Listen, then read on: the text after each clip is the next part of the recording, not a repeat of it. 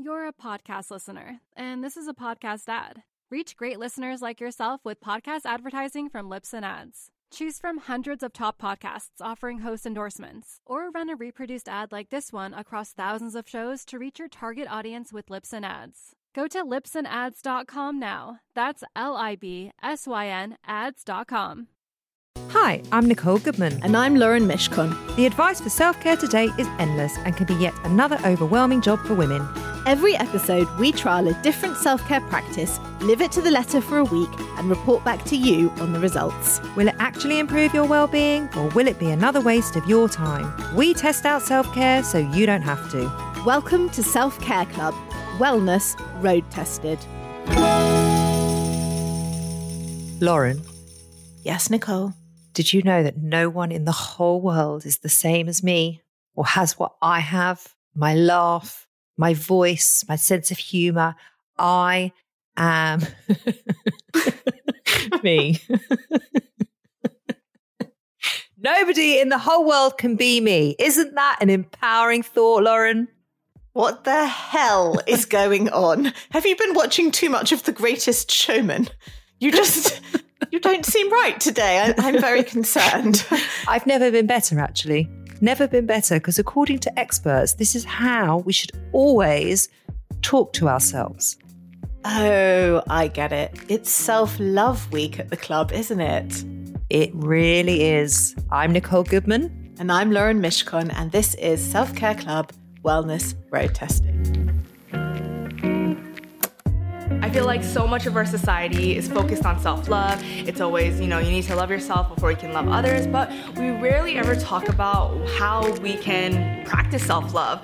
Trying to be a better friend to yourself sounds like an odd idea initially, because we naturally imagine a friend as someone else, not as a part of our own mind. As Oscar Wilde once said, to love oneself is the beginning of a lifelong romance.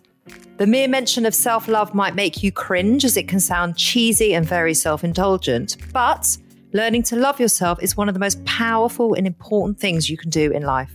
As many psychology studies attest, self-love and compassion are key for mental health and well-being. Self-love means having a high regard and respect for your own thoughts, feelings, wants, and happiness. It means taking care of your own needs first and not sacrificing your well-being to please others or settling for less than what you deserve. It's not about being self-absorbed or narcissistic. It's about pushing through your limiting beliefs and living life on your terms. After all, the only person living your life is you. Brené Brown, PhD, author of Daring Greatly, The Gifts of Imperfection, Rising Strong, says it best. We either own our story or we stand behind it, hustling for our worthiness. If you can't embrace your story, you end up leading a toxic life of unfulfillment. When you have a lack of self-love or self-compassion, you make decisions out of guilt or step into the disease to please. You overvalue the needs of others and quite simply disrespect yourself. This conveys to yourself and to those around you that you can be taken advantage of and that you put yourself last. The impact of living this way can and will be exhausting. Having a lack of self-love, i.e. to live in shame or discontent, will have profound effects on who you are and how well you live. Think of self-love as cultivating a better relationship with yourself. And once you have established that, the benefits are endless. People who love themselves are less likely to suffer from anxiety or depression. Self-love brings better sleep. It reduces stress. It lessens procrastination. It nurtures close relationships and paves the way for a positive mindset, which is an essential ingredient for success in life. When you genuinely love yourself, you become willing to accept your life stages and take responsibility for your actions. Accepting your flaws and mistakes takes an enormous amount of depth and courage. Self-love will allow you to accept every part of you. Self-love is also important when it comes to setting boundaries in relationships. Having a clear understanding of what your boundaries are and being able to set them communicates that you value yourself. As a result, you're more likely to have more fulfilling relationships. Your relationship with yourself sets the tone for relationships you have with others. When you treat yourself with love and respect, you give others permission to do the same. So if it's so vital to our well-being, why do we struggle to cultivate this? Well, there are many, many reasons why people can't step into self-love, Lauren, and self-acceptance. So let's look at the societal impacts first, because I think that's a big one for a lot of people. Yeah. We basically fear what people will think about us if we are positive about ourselves. They may find us too big for our boots or big-headed, and that in itself can be insulting, or it can come across that way and make other people feel less than. This fear informs a lot of our thinking and a lot of our behaviors. We play small and understated, even apologetic, so not to offend other people. But the truth is we have no idea what other people will think. And this fear is built on assumption and yet can knock our entire way of being.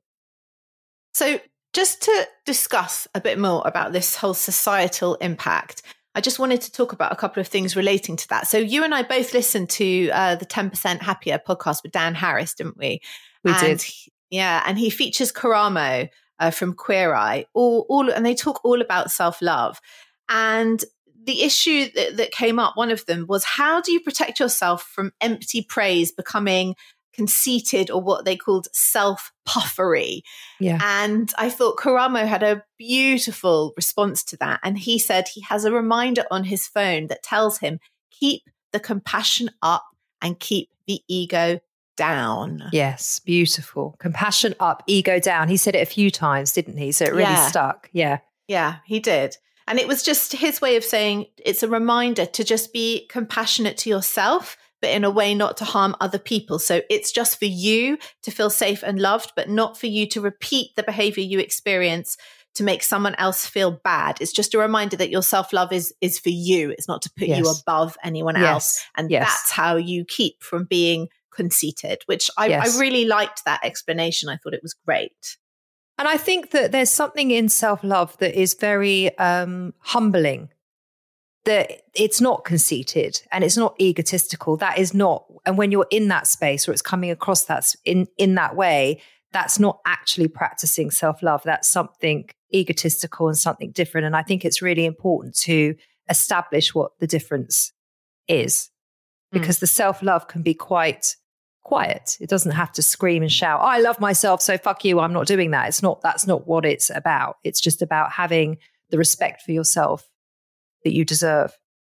Yeah. And then the other thing they were talking about, which I'd never considered or even thought about, was that self-love can be an interpersonal thing. And actually, service to others is a service to yourself. And they called it emotional contagion. So you pass on your emotions to other people. And if you keep your own self-esteem up, then you can bring up other people's self-esteem and you can see their mood rise. And so you're kind of helping in a wider way in society by bringing up the self-esteem of others, and being in service to others can always remind you what's great about yourself.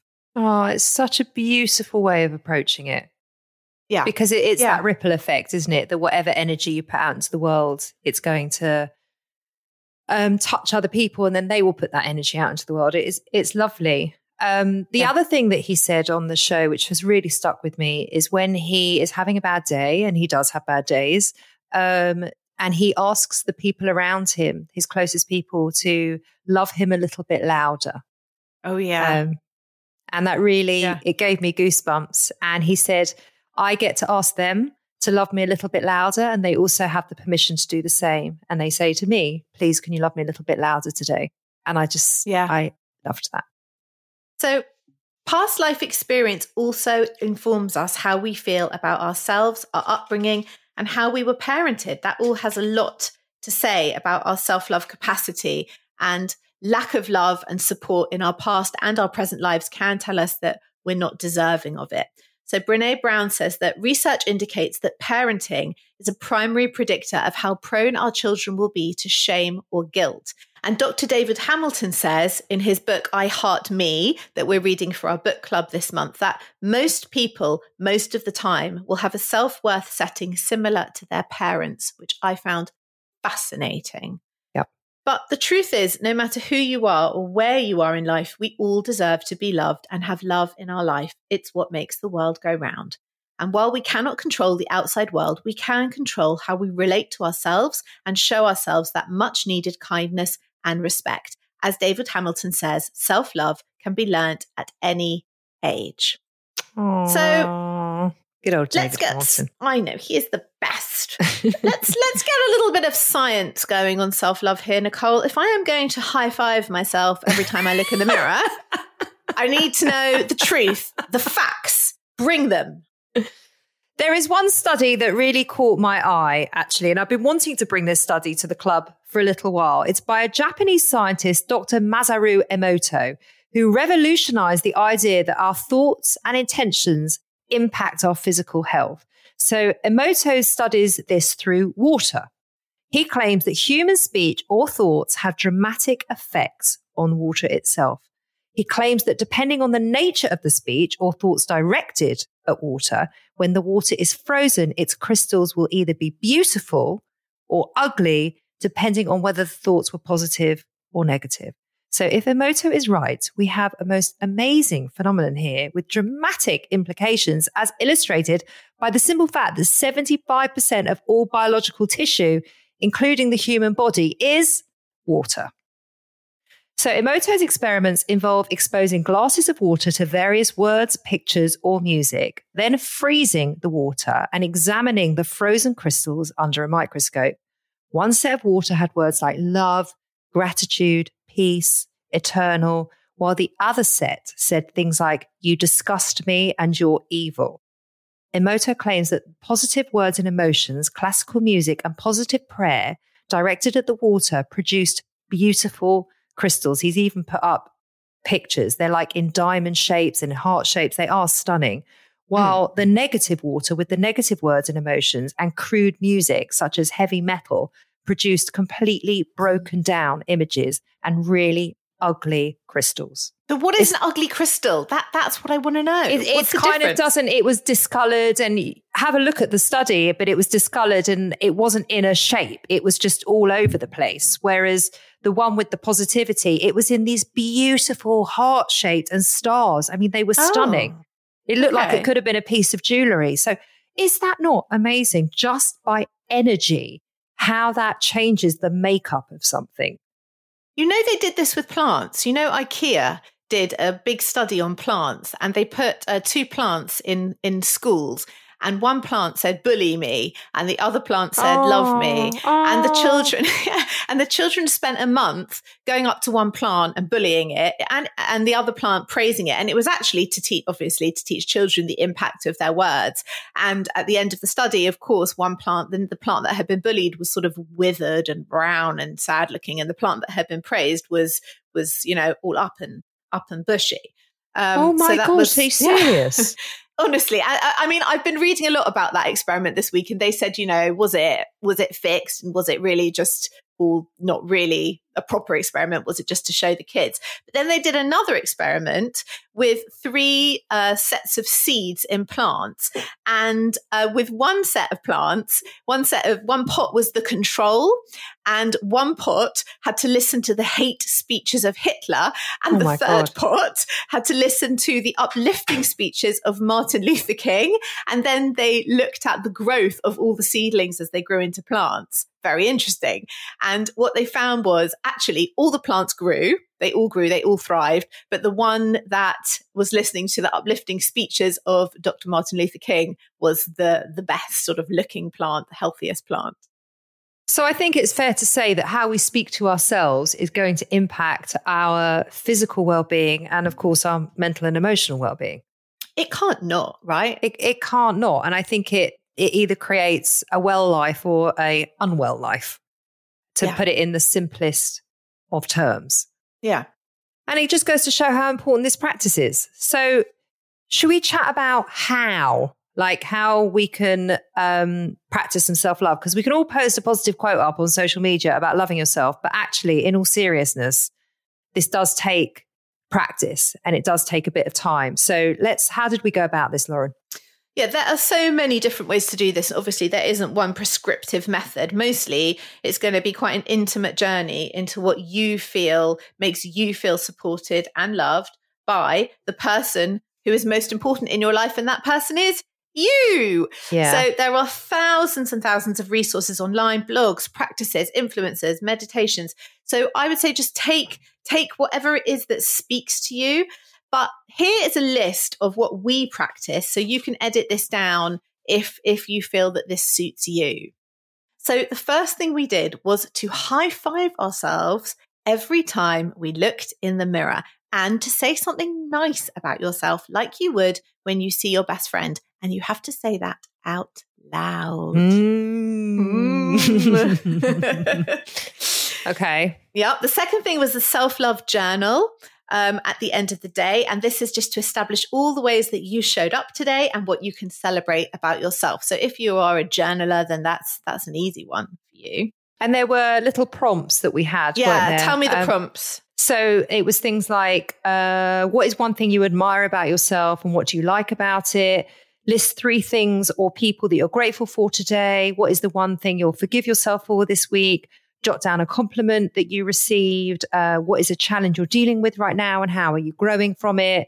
What makes you unique? What is the one personality trait that you feel proud of? What are you celebrating today? I mean, they were beautiful. It's very reflective and puts you into a completely, well, it's supposed to put you into a completely different mindset. Yeah. We also did daily affirmations. That's 5 things to quietly say to yourself. And you have to start those sentences with I am, followed by something positive about yourself. Yes. I can't wait to hear how you got on with all this. We also did 3 written exercises, which is new to the club, isn't it, Lauren? We had proper homework. Proper homework. One was called the Who I Am exercise. One was called My Beliefs, and one was a love letter to ourselves. And these exercises were prompts in how to think of yourself in the positive framework. So, for example, you had to list your qualities that you like most about yourself and then write down how they have helped you and other people in your life. And then we were asked 10 questions in one of the exercises, which is a lovely way to speak to yourself in a life-affirming way. So everything was life-affirming rather than diminishing, which is what I always say to my clients. And that's the shift that we're looking to achieve here. What is affirming to me? What is positive for me? What is supportive for me? And there were questions like, what is your favorite thing about yourself and why? What is your most achievable goal in life? How do you handle criticism? What past accomplishments are you proud of? How do you feel when you make a mistake? How do you feel when someone compliments you? You know, we're all going in the same direction of just looking at yourself in a really loving, nurturing way. Yeah.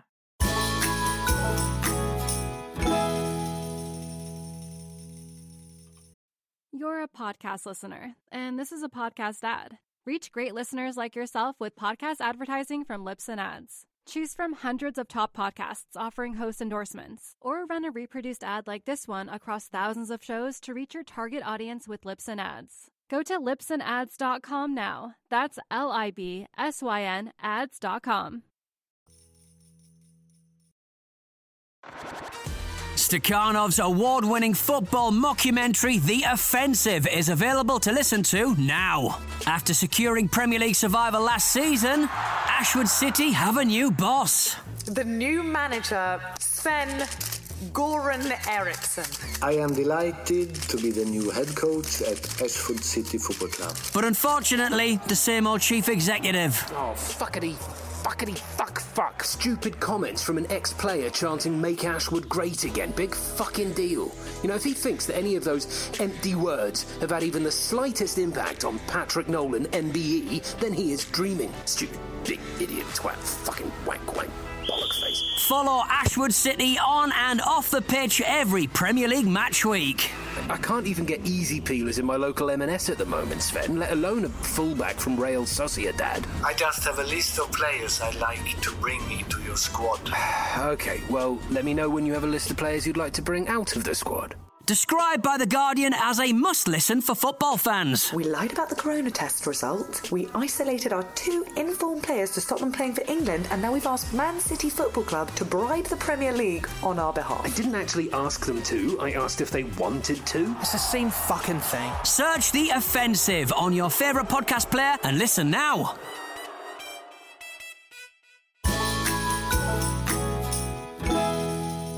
So tell me how you felt going into this week. This was your choice of week this week to tie in with Valentine's Day. I've actually got a voice note which ties in very nicely to that. Shall I just play it now? Let me play it now. Please. beginning of Self-Love Week, and it couldn't have come at a better time. My anxiety is through the roof, not for any particular reason, just we're in lockdown and I'm a bit frustrated. And it's a great week for some self-reflection and some self-love, because I think my natural default, and most women's natural default, is to give yourself a hard time and think about all the things that you're not doing, or who you're not speaking to, or who you haven't called back, or what you haven't done. And I need to get in touch with my soul and get a little bit more familiar with all the things that I actually really like about myself and all the ways in which I am winning at life. And that's what this week hopefully is going to bring. So that was how I walked into the week. What about you? Okay. Oh God, just like really deeply uncomfortable about it. And all I kept thinking about, all that was going on in my head, was the Whitney Houston song. You know the one that I mean. I don't, actually. Learning to love yourself is the greatest love of all. I reckon everyone listening to this was racking their brain. And my first response was, I will always love you, but it can't be that because that doesn't fit right. And then I went on to Dolly Parton. This is how my mind went. And then I went on to her hair, and then I went on to her boobs, and now I'm back to wow. I should have just said to you, I believe the children are our future. Teach them well and let them lead the way. Yeah, that should be our theme. That should have been our theme tune for last week. That's brilliant. Yeah. So yeah, it's not your bag, is it? Is it? God, no. I'm sure we hear about your week first, because I think it would probably do the listeners a better service to hear about how a women's coach practices self-love. Oh, God. Okay, let's do it. So you've just heard my first voice note. Yeah. I am not on top of my game. I haven't been for many weeks. Lockdown is really throwing me for a loop. So, this actually came at a really good time, because I have been beating myself up mentally, and I'm always thinking about all the things that I haven't done or where I'm wasting my time. And, you know, it's also bullying. It's horrible. It's a horrible way to speak to yourself. So I started off with the love letter exercise. Okay. And I think I just had an argument with one of my kids, or I don't know, I was feeling frustrated and I went to sit on my bed. And it really calmed me, and it took me away from my very low energy vibe. And once I'd finished, I felt much more grounded in myself. It was a very beautiful reminder of who I am, not who I am not. Let's talk about who I am, and that it's okay to be struggling, but it's also important to know when it's time to step away from it. That was a beautiful reminder as well. And then something that came up in just the reflection was that I really struggle with sometimes what I'm feeling, that I'm not justified to feel it. So this is very vulnerable for me. So I'll try and articulate it as best I can. I have a very privileged life. I have a lovely home. I have a healthy family. I have food on the table. I don't worry about where my next meal is coming from. All my basic needs are very much met. My children are well. My children are schooling, like everything is okay and everything is in its place. I have a loving husband. I have two healthy parents. You know, I have a group of, everything is tick, tick, tick in my life. Yeah. So when I'm struggling with life, or I'm feeling anxious or overwhelmed, I almost go to the default that you are not entitled to feel like this because you have a lovely life. And that's not helpful, because I am human, and I am going to experience things that every human being experiences, especially living in a pandemic, and I can't leave my house. So doing that exercise kind of made me feel a little bit more validated, that I get to feel what I feel, and that's okay. I don't want to sit in it, but my feelings are just as real as the next person who's having probably a harder time with different struggles. Yeah. And that's something I've kind of carried around with me for my whole adult life. Like, I don't have a right to be upset, or I don't have a right to feel bad about something, or I don't have a right to feel low. So that exercise was great. I really appreciated it. The high-fiving myself in the mirror. I fucking loved it. I loved it. I felt like an American cheerleader, and I fucking loved it. And it really lifted my spirits, and I felt like a total twat whilst I did it. But as the week was going on, I was getting much more into it, because I was like, you go, girl. I mean, I was giving myself all these affirmations. I was like, you look fucking great. You are rocking it. your body is strong. And I was just like, yeah, I was really feeling myself. It was great. Good for you. So that was the high fiving. I thought it was lighthearted. I thought it gave me energy, and I thought it was fucking brilliant. Yeah. So Saturday, I went upstairs at about 11 o'clock and I sat on my dressing room floor and I put on a podcast, the Karamo podcast that we've discussed. Yeah. Yeah. And I painted my toes and I painted my nails. I gave myself a manicure and I sat there in such a loving, nurturing way. And then my daughter came up and she said, "What are you doing?" Because I never sit there. Yeah. And she said, "Are you going to come down?" I said, "Not quite yet, because I'm really giving myself this moment and I'm having a lovely time." And that to me felt like the absolute epitome of self-love, doing something that I enjoy and allowing myself to really revel in it. And that felt very, I just loved it. I just absolutely loved it. The other thing I did was I went on a little bit of a spiral with my food this week, which is weird after all that amazing we've done so much work on the eating thing. And it really sort of sent me through a spiral. It was really weird. Anyway, I had on Saturday night a massive fish and chips. I had an ice cream. I had 2 gin and tonics. And at the end of it, I felt so sick. I'm not guilty. I just felt totally sick. I'd overeaten. Yeah. And I thought to myself, what is the most loving choice I can make with my food right now? And actually, I woke up the next morning just through that question with a whole different mindset. Because I do want to make loving choices for myself through my food, not destructive choices, not, well, I can eat what the fuck I want. So let's just do that, because that's not helpful either. So that question of what is the most loving choice I can make for myself right now really ran through my whole week. And I loved it because it gave me a lot of information, actually, if you just step back.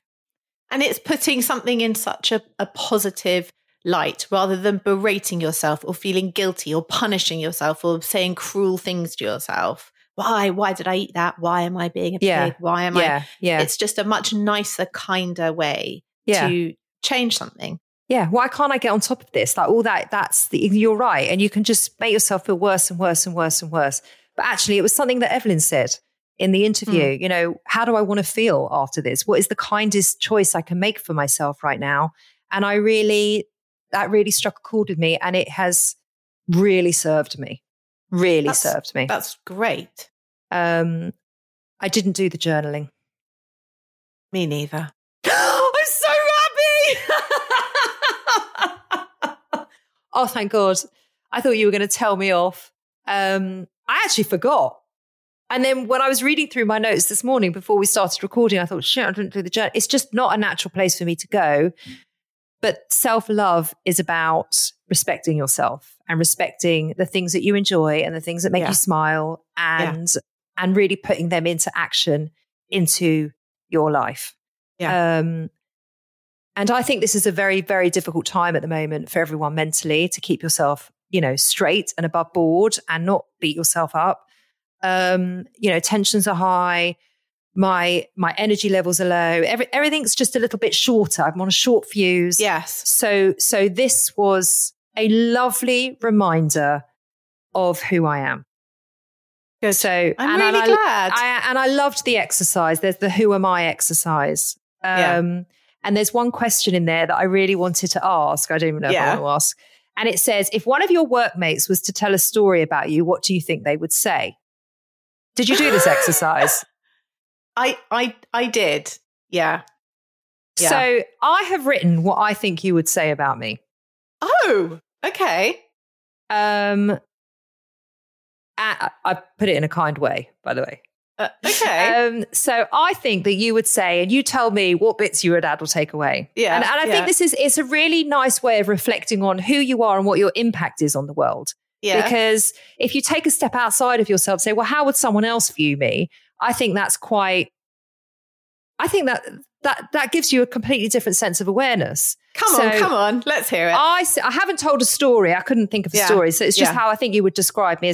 I think they would say I am a hard worker. I stand up for what I believe in and what I am working on. I'm a team player. I speak my mind with as much kindness as possible. And you always know where you stand with me. There are no hidden agendas or messages. What you see is what you get. I would say that is 100% accurate.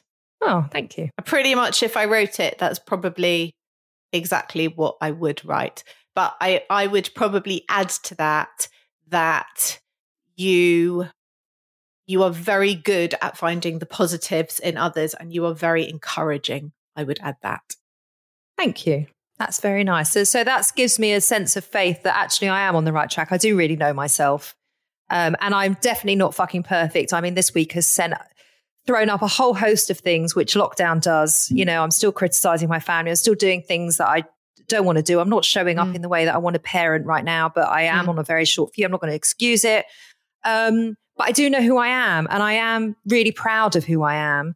And I might not like certain things that I do, but my intention is always good and my heart is always pure. And I always try and come from a place of compassion and kindness. And actually, that's something I'm really proud of. And this week has given me a lovely reminder of who I am, which is what the whole practice of self-love is about. Good. I feel very warmed by that. Thank you. Now, come on. Oh, come on. Okay. I mean, I know that the second you emailed me over those worksheets, the second you hit the send button in your mind, you would have gone, Lauren's going to fucking hate these. I actually said to Adam, the words out loud, Lauren is going to fucking hate this. And I was I didn't even just say it. I was giggling at the same time. I opened my emails and I could literally feel you smirking on the other side of the internet. I absolutely was. You see, we know each other now. Look, my general thoughts about this podcast is we test what works, right? And what doesn't. And I think I'm well placed to co-host this podcast because, like that plant, not the one that listened to Hitler and not the one that listened to Martin Luther King, I feel often like I am the control because I am centered and measured, and I'm not coming from a place where I feel I have a lot of issues that I need to fix. Or wounds to heal. So I feel like when we're testing things, I'm coming from quite a neutral place, which I think is helpful. Especially I'm thinking about the work I do, and there are lots of doulas who go into doula work because they've had horrendous birth experiences themselves, and they're sort of coming into the work in order to fix something in themselves. And you can't do that because you can't bring your shit into the birth space. It would be the same as you having a whole host of issues and trying to coach other women in them. Yeah, you can't, absolutely. Right? So you have to park your problems at the door. And, I had 3 very standard normal births and no baggage. So I feel I'm well placed to do my job. So when it comes to self-esteem, self-love, self-compassion, I think with most things, I have enough. I have a good amount. I feel comfortable and measured. And when I look back as to why do I have that? Well, I didn't have a perfect childhood. Nobody did. But I always felt loved, supported. And I was told actively, so proud of you. I'm really proud of you. And I was told that all the time. And my parents showed up for me. Every shitty school play and crappy recital and all the other things that you have to sit through. My dad was there in the front row with a thumbs up, that I now do for my kids. So I think that for me is kind of the crux of everything. I also think that I have to accept that I fall into that real stereotypical trap of women where you feel it's a bit selfish or a bit indulgent to practice self-love. Yeah. There's always that thing of I should be focusing on other people. I should be focusing on the kids. I shouldn't be focusing on me. And it's selfish. And I'm very big on not being selfish. It's a trait I really don't like in others. And I think that we're very groomed as women to do something, always be doing and pushing. Yeah, and there's no downtime in our lives. Yeah. And I also have to understand, and this is a huge thing for me as I've come into my 40s, that actually to be vulnerable, to be able to show your feelings, to be able to express I'm not okay, or I feel this, I'm not, you know, a wall, is really important, and that we're better women and wives and mothers and friends if we're able to be vulnerable and a bit more porous. And you've definitely met me at a time where I'm more like that. I was much tougher. You know, my husband said in our wedding speech, she is a hard nut to crack, but so sweet once the shell is opened. But, you know, that's so sweet. So, yeah, those are sort of my musings on it. So that's where you come at this from. Yeah. And perhaps did you feel at a point that you don't massively need this practice? I felt a little uncomfortable with the exercises, because for me to get out of the sort of cliche, cheesy thing was hard. So I did look at them all. Some of them I wrote and some of them I just did in my head. I kind of went through them, but it didn't really speak to me. I did do the high five in the mirror, and I shall play you the audio. Oh, good. Quite a fun morning as Joshua caught me high-fiving myself in the mirror and said, "Oh my God, Mum, you are the weirdest person I have ever met in my life." And of course, this just totally spurned me on. So then I spent about a minute looking at myself in the mirror, just saying great stuff about myself, mainly just to wind him up. And it was amusing, but I can't say that it's made me really feel beautiful inside in a Christina Aguilera, "You are beautiful no matter what they say" kind of way. It was more just to amuse an 8-year-old. But I did it, and I did it every day.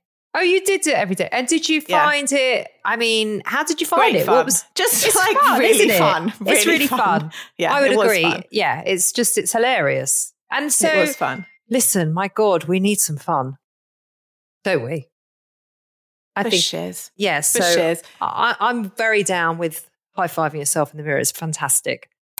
Very interesting conversation with Josh, my 8-year-old, this evening. He was helping me make a fruit salad, and I thought, let's just see like what I've done here as a parent, and also who he is as a person. I just said, "Josh, do you feel like you are enough?" He said, "What do you mean?" I said, "Do you feel like you are enough, good enough?" He said, "Yeah, of course I do." I said, "Okay, great. Tell me 3 good things about you." Without hesitating, he said, "I'm smart, I'm really good at football, and I'm funny." And I thought, yes, I've done a good job with this one. It was very important to me. I love that. I do love that, and I high five Josh if he was here. But I would like to know if you feel enough and what 3 things that you would say to yourself.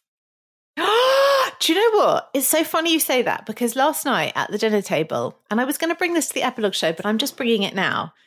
We were talking about this, and I was thinking about lockdown and everything else. And I thought, you know what? I'm actually really grateful in some weird way for this experience, because I have got the time to sit around the table and do things like a week of self-love and practice these things with my kids and sow these seeds, these like fundamental seeds. And what brought it to a head was my oldest turned 17 this week, so we had another lockdown birthday in the house. And we were opening presents, and then my middle son said, "Oh, la la la, the favourite child." And I really heard it. And I really took it in, and I thought, does he feel like he's not enough? So when we had dinner last night, I said, do you guys feel like you're enough? I want to know. And they all answered. And then I said, right, now tell me 3 things you love about yourselves. And Josh had already done his, but the other 2 did it a bit hesitantly, but they did it. And then I asked my husband, but nobody asked me. Well, I'm asking you now. Well, now you've like put me right on the spot, haven't you? That's what coaching does for you. I think it has taken me pretty much all of nearly 43 years to feel like I am enough. And I probably don't feel like I am enough every single day, but most days I feel like I am enough. 3 things. Come on, spit it out. Okay. I am thoughtful. I am amusing. I am loving. Aww. Will those do? Will they do for you? You happy now? They will do. And I appreciate how uncomfortable that was for you. I think you went a little safe because you're more than amusing. You're fucking hilarious. And you're definitely thoughtful and loving. But well, it is uncomfortable. And thank you for, I guess, playing along and showing that how uncomfortable this work actually really is. And it is work. Like, you know, yeah. It's quite easy to brush it all off and go, whatevs, but it was hard. This is now the fourth afternoon in a row that I have sat down in front of my laptop and looked at these exercises that Mrs. Nicole Goodman has set me for homework. Now, it's a little bit of a turnaround this week because she clearly has read all the instructions and done all the homework. I have read all the instructions, but I cannot buckle down and do this. Not because I hate myself and I cannot bear to write good things about myself, but because I can't get into the headspace of this not being a multi-layered cheese fest. I get the point that it's interesting writing down how others may perceive you and what others may say about you, and therefore you can see your own good qualities. But I feel quite sure about myself, my beliefs, and all of this sort of stuff. And I am just mega reluctant to write this shit down. What is going on here? What is going on here, Nicole? It's avoidance. It's avoidance into stepping into the things that are really true about yourself, which people find difficult because the minute you say it, what does that say about you? You know, how will someone read me if I sit here and say that I am intelligent and I am funny and I am all of these things and I am a great mother and I am loyal and I have integrity and all these things that make up who you are? It is so deemed wrong in society for us to big ourselves up. And yet that is a conversation and a narrative that very much needs to change. And I think that's part of your reluctance and this, that it feels self-indulgent, and God forbid women should be self-indulgent in any way. For me, this is necessary. It's an honorable thing to do rather than a selfish thing to do. And for me to sit here and say, I've had a beautiful reminder of who I am this week, because they are true. And that doesn't make me big-headed, and it doesn't make me love myself, and it doesn't make, in a negative way, and it doesn't make me less than. It just makes it true. Mm. And no one gets to take this away from me, just like no one gets to take it away from you. And I think most people would sit down and be reluctant about this. You know, I do a lot of this work with my clients, so I see it a lot. But accepting who we are is so imperative to nurturing this great relationship that we have with ourselves, and then a great relationship with others, and accepting who we are, good and bad, because no one's perfect and we all have flaws and we all make mistakes. It's part of the human experience. But standing up and saying this is me is an incredibly powerful, brave thing to do. It is. And also, you know, you've said all this and I don't sit in a second of judgment of like, oh my God, Nicole is like so happy to say that she loves these things about herself. I think it's great and it served you this week and it's wonderful. And I know that if I had sat and done it, you would be really pleased with me. So yes, it is a combination of that. It's a combination of like, I feel okay, I don't need to do it. And also trying to shake that feeling of, is it a bit selfish? Is it a bit self-indulgent? Mm. And why is that a thing when I'm so maybe overly conscious of talking to my kids about you are enough, tell me the things that are great about you. I'm so happy to push that agenda with them, to give them self-esteem and self-confidence and self-love as adults going through their lives. And yet, and you are as a friend, by the way, and as a business partner, you totally bring all of those things. It's not just in your parenting. It's you as a woman. Well, thank you. I would imagine you bring that to every relationship. And I guess my want for you is for you to bring it for yourself now, because it's time. But I always think all the practices that we do, you and I are probably a fair reflection on the rest of women of our age. And so I would suspect that half of women who will listen to this will feel like me, and the other half will feel like you. So I always think it only serves us and everyone else to be honest about how we come to these practices and how we feel about them. Absolutely. So, absolutely. We've done quite a lot of sharing today, Nicole. Shall we summarise? Let's. So what worked for you, Lauren?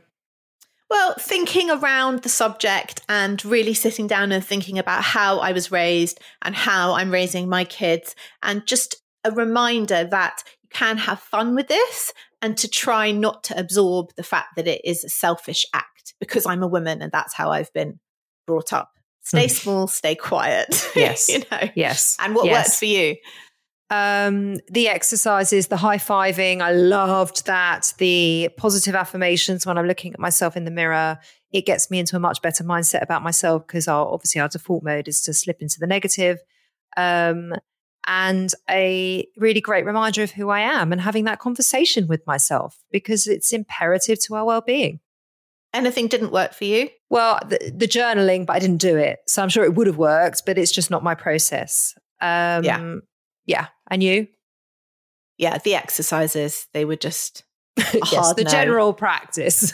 Just basically doing the actual homework. So unlike me, though. It is, but I think it's really important that that's brought here because it is really unlike you, and you are so dedicated to this podcast.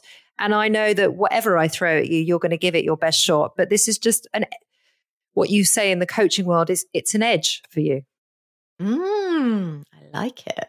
Yes. What have you learnt? I've learnt that I really need to remind myself of who I am, and I need to keep having that conversation with myself about all the things that I bring to this world and not all the things that I don't, and instead of focusing on all of my failings and all my shortcomings, actually, it's just not fucking helpful. It's not helpful for my kids. It's not helpful for my friends. It's not helpful for me as a woman. So, yes, absolutely. That I put the same thing, that I owe it to others to practice it more. Oh, that's lovely. And would you recommend this to your clients? Oh, God, absolutely. Of course. It's amazing, isn't it? You want it for your kids. You recommend it for your clients. Absolutely, of course, 100%. But I'm not doing it for myself. I know. I think the thing is, what it's shown me is that I don't always treat myself with a huge amount of compassion, and I'm quite hard on myself, and my inner voice is quite critical. And I feel that inner voice that's critical pushes me to be better. But actually, maybe also being a bit more self-compassionate would also be nice and push me to do better. Yeah, my sense is that there's probably a balance to that voice. And there'll be times where it's encouraging and it does push you in the right direction. There'll be times where it just makes you feel like shit. And it's just to have that awareness of the difference of the two. Yeah. So is it coming in the club? I mean, of course it's coming in the club. How can we not have self-love? How can we do a wellness podcast and not have self-love in there? It's everyone is going to come in and love themselves and love one another 100%. Agreed. And we can even play the Whitney Houston song. Can we? Yeah, why not? As they come in. As they leave, as like the last song of the night, Oh, a bit like they play that. Time of Our Lives at bar mitzvahs. They can have the greatest love of all. Or they play That's What Friends Are For. Oh, God. I love that song. Do you? Anyway. I don't love that song. So that is our week in full this week. Thank you for listening. If you like what we do here and you want to hear more from us, then go follow us on our social channels at Self-Care Club Pod. And you can always email us, hello@selfcareclub.co.uk, and let us know about any practices you'd like us to try or anything you have tried that we've mentioned or just want to come and say hi. And if you have a moment and you love the show, please go and leave us a review on Apple Podcasts, because that really does help us out and help us to keep bringing the Self-Care Club to your ears. We will see you on Friday for the Epilogue Show. Have a great week. Bye.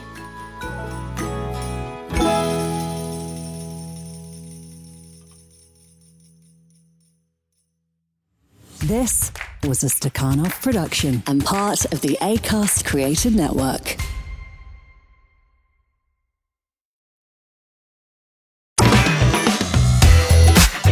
Hello, It's Mr. P here. And the other Mr. P. And we are the hosts of Two Mr. P's in a Podcast. The educational podcast where you don't actually learn a thing. No, instead we explore the weird, wonderful and downright hilarious things that happen in school from people actually doing the job.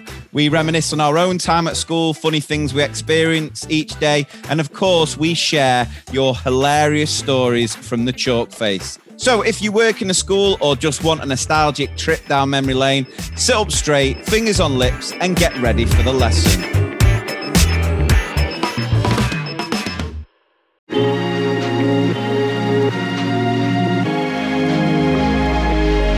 The Motherkind podcast explores how to feel happier, more confident and empowered in your motherhood, even in our world of pressure, judgment and comparison. I'm your host, Zoe Blasky, and every week I speak to an incredible expert to share actionable steps and powerful lessons to living your life as a mother with more joy and unapologetic confidence. Listen wherever you get your podcasts, just search Motherkind.